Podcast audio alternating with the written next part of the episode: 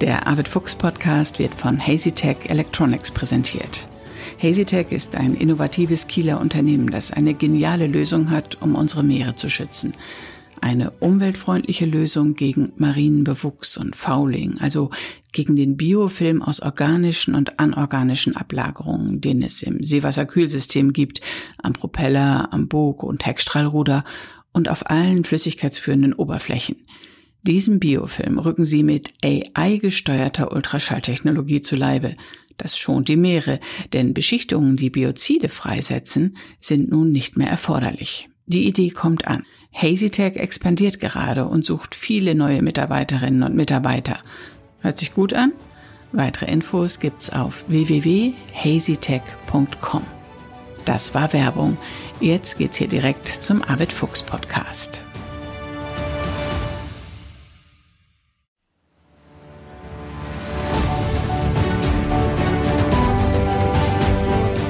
Expedition Ocean Change 2021.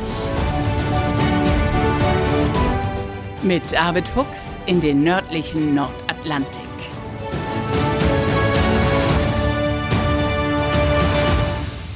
Moin zur neunten Folge unseres Expedition Ocean Change Podcasts. Bärbel hier, ganz alleine. Arvid ist vor Grönland unterwegs und meldet sich per Mail oder ab und zu auch per Satellitentelefon im Büro. Eine Podcastaufnahme können wir aber zurzeit nicht machen, weil es dort kein Netz gibt. Die Dagmar Orn ist nicht ums Kap Farvel gesegelt, also nicht um die Südspitze Grönlands, sondern ist indurch durch den Prinz Christian Sund und durch den Torsukatak Fjord und sie befindet sich jetzt südöstlich von Kakortok. Ich habe diese Orte und Fjorde und den Sund heute Morgen mal gegoogelt. Traumhafte Bilder. Kann ich euch nur empfehlen. Wenn ihr Zeit habt, guckt euch das mal an, wo Arvid, wo die Dagmar Orn jetzt gerade unterwegs ist. Und dann sind wir natürlich alle gespannt darauf, was Arvid zu erzählen hat, wenn er sich dann wieder meldet. Das wird nicht mehr so lange dauern. Die Dagmar Orn befindet sich jetzt 250 Seemeilen so ungefähr südlich von Nuuk. Im Moment dürfen sie ja nirgendwo anlanden, weil es diese 14-tägige Quarantänezeit gibt. Sie müssen 14 Tage auf dem Wasser unterwegs sein und dann erst dürfen sie in einem grönländischen Hafen einlaufen. Naja, und wenn diese Zeit jetzt rum ist und dann ein Hafen da ist, wird Arvid sich wieder melden. Ich habe aber gerade mit seinem Büroleiter telefoniert. Es geht allen an Bord gut, die Stimmung ist gut und in den sozialen Medien auf Facebook und Instagram gibt es ja auch sehr, sehr eindrucksvolle Filme, die sie zwischendurch abgesetzt haben. Am 17. Juni ist die Dagmar Orn in Kiel zu dieser Expedition gestartet. Das ist heute genau vor sechs Wochen.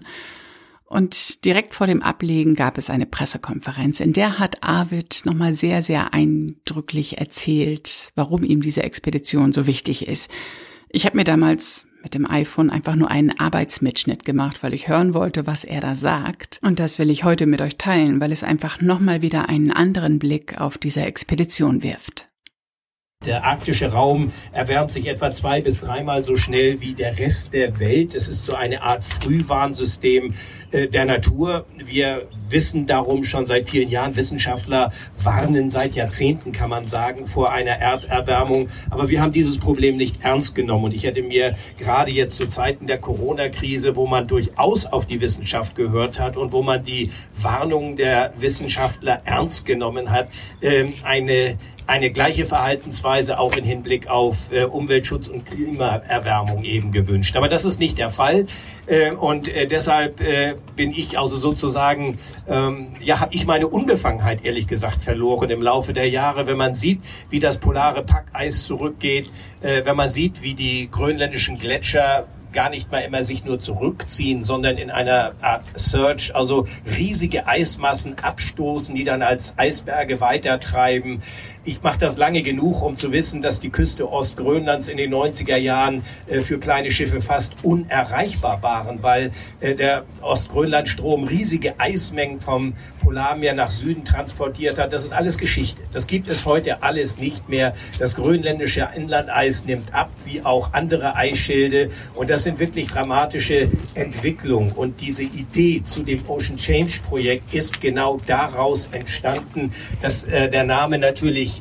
entlehnt ist oder angelehnt ist an den Namen Climate Change, Global äh, Change, Veränderungen, die wir haben. Und die Veränderungen in den Ozeanen sind eben gerade auch durch die Erderwärmung in einem großen Maße äh, bedingt. Und äh, da wir, ich sag mal, so ein bisschen eine Stellvertreterfunktion haben, äh, mit diesem kleinen hölzernen Segelschiff äh, die Weltmeere bereisen, das macht klein sein, es ist alt, aber es ist sehr seetüchtig und auch eisgängig bis zu einem gewissen Grade, hat also viele äh, Reisen in die Polarregion und weltweit unternommen. Ähm, damit können wir eben Gegenden aufsuchen, wo üblicherweise keine Schiffe fahren.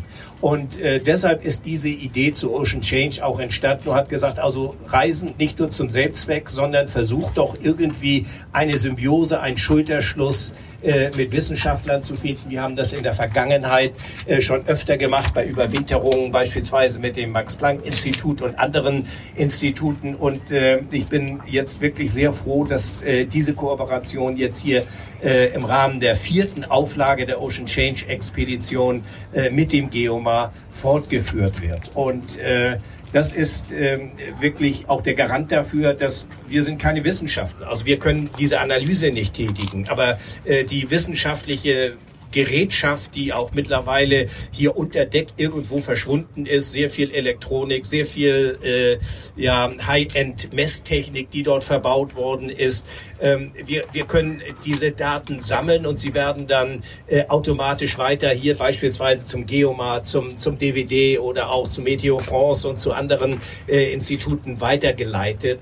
Äh, dort sitzen die Fachleute, die damit arbeiten. Wir sind letztendlich diejenigen, die die Daten einsammeln und die auch auf äh, Routen unterwegs sind, wo sich sonst wenige bewegen. Und gleichzeitig, und darum geht es mir ja auch, dass das äh, kein reines Forschungsschiff ist in dem Sinne. Das können wir ja auch gar nicht leisten. Aber wir möchten gerne Menschen mitnehmen. Wir möchten sie für diese Thematik äh, interessieren. Das ist das Entscheidende. Ich glaube, Politiker können Gesetze machen und können Verordnungen herausgeben. Aber wenn die Menschen äh, nicht irgendwie davon berührt werden, dann gelingt das alles nicht. Also wir müssen im Grunde genommen im Menschen eine Seite zum Klingen bringen. Nur dann äh, bewegt sich etwas. Es müssen Bilder in den Köpfen von Menschen entstehen. Und deshalb werden wir also nicht nur reine Daten sammeln, die dann äh, hier landen und die auf übrigens einer wunderbaren Webseite namens Beluga, was auch Mitarbeiter vom äh, Geomar äh, jetzt gebaut haben, diese Webseite und was dann tagesaktuell letztendlich immer alles vermittelt. Ähm, wir werden auch auf dieser Seite eben immer Geschichten erzählen. Wie lebt es sich auf so einem kleinen Schiff? Oder äh, was erleben wir vor Grönland? Oder wie ist es in einem Sturm auf einem so kleinen Schiff? Oder im Eis oder Eisberge? Das heißt, wir möchten gerne Menschen virtuell mitnehmen. Wir sind die Stellvertreter und äh, das ist äh, eigentlich unser Anliegen. So ist es eine Kombination aus einerseits Datenerfassung, auf der anderen Seite aber auch Eindrücke dessen, was wir im Begriff sind, zu verspielen. Und ich glaube, das ist äh, eine ganz wichtige Botschaft. Die Erderwärmung oder die, äh, ja, die Veränderung der Ozeane, das liegt nicht in unserem Interesse. Und wenn Sie, wie wir letztes Jahr beispielsweise in Nordfriesland unterwegs gewesen sind, zwischen den Halligen und Inseln und dort mit Wissenschaftlern, aber auch mit den Bewohnern, mit Fischern, mit Naturschützern sprechen, dann sagen sie alle unisono, der Meeresspiegel steigt. Und auch hier ist eben wirklich schon in der Bevölkerung eine Art von Bedrohung zu äh, erfahren. Und wenn Sie sich mit Grönländern oder mit den Inuit irgendwo in der kanadischen Arktis unterhalten und wir haben dort eben sehr gute Verbindungen, weil ich dort so lange unterwegs bin, ähm, dann werden Sie genau das Gleiche hören. Es ist also schon äh, die Sorge dort, dass sich innerhalb kürzer Zeit, und das meine ich innerhalb von Jahrzehnten, dramatisch etwas verändert. Es ist die UN-Dekade Ozeane und damit gebührt Ozean wirklich auch die nötige internationale Aufmerksamkeit, assoziiert natürlich mit ganz vielen verschiedenen Projekten, die damit einhergehen. Und äh, insofern äh, ist das, glaube ich, jetzt auch wirklich so ein, äh, eine Art Aufbruchstimmung und die sollten wir nutzen, um wirklich äh, zum Schutz der folgenden Generation und im Interesse von uns allen etwas zu machen. Der WWF hat mal eine Erhebung gemacht. 136 Millionen Städte liegen an den Meeren und sind unmittelbar von einem Meeresspiegelanstieg betroffen. Das sind Vermögenswerte unvorstellbarer Höhe, die hier zur Disposition stehen. Und insofern ist das äh, wichtig, dass jetzt wirklich äh, gehandelt wird und dieses Problem nicht, wie es früher der Fall gewesen ist, einfach nur ausgesessen und verwaltet wird. Sorry für den ganzen Wind. Arvids Büroleiter hat gerade angerufen. Arvid hat sich zwischenzeitlich per Satellitentelefon gemeldet. Es geht allen immer noch gut, aber es gibt eine Gale Warning, eine Sturmwarnung und deswegen bleiben Sie in der Bucht, in der Sie jetzt sind. Da sind Sie sicher und ähm, ja, warten Sie ab, bis der Sturm vorübergezogen ist. Also den aktuellen Standort guckt euch am besten über die Seite von Arvid Fuchs an, arvid-fuchs.de. Da gibt es unten den Link zur aktuellen Position der Dagmar On und dann gelangt ihr auf die Beluga-Seite. Darum haben wir uns ja in der letzten Folge intensiv gekümmert. Da kriegt ihr alle Informationen und eben auch immer den aktuellen Standort. Und da könnt ihr euch das nochmal alles ganz genau angucken. Wenn ihr noch mehr Lust auf mehr habt, dann empfehle ich euch meinen Nordsee-Podcast. Da dreht es sich in dieser Woche um den Atem des Meeres. Das ist ein faszinierender Kinofilm, der gerade heute in die Kinos kommt, von einem leidenschaftlichen niederländischen Regisseur Peter Riem de Kroon. Ja, eine Liebeserklärung ans Wattenmeer, so kann man das eigentlich zusammenfassen. Ein Film ohne Text, aber mit ganz imposanten Bildern aus dem Weltnaturerbe Wattenmeer zwischen den Niederlanden und Dänemark. Soweit für heute. Denkt daran, diesen Podcast gut zu bewerten bei Apple Podcasts oder ihn auf jeden Fall zu abonnieren. Damit unterstützt ihr ihn, weil er dann einfach besser gerankt wird. Und vergesst nicht, anderen davon zu erzählen, damit immer mehr Leute diesen Podcast hören. Ich freue mich auf die nächste Folge. Bis bald.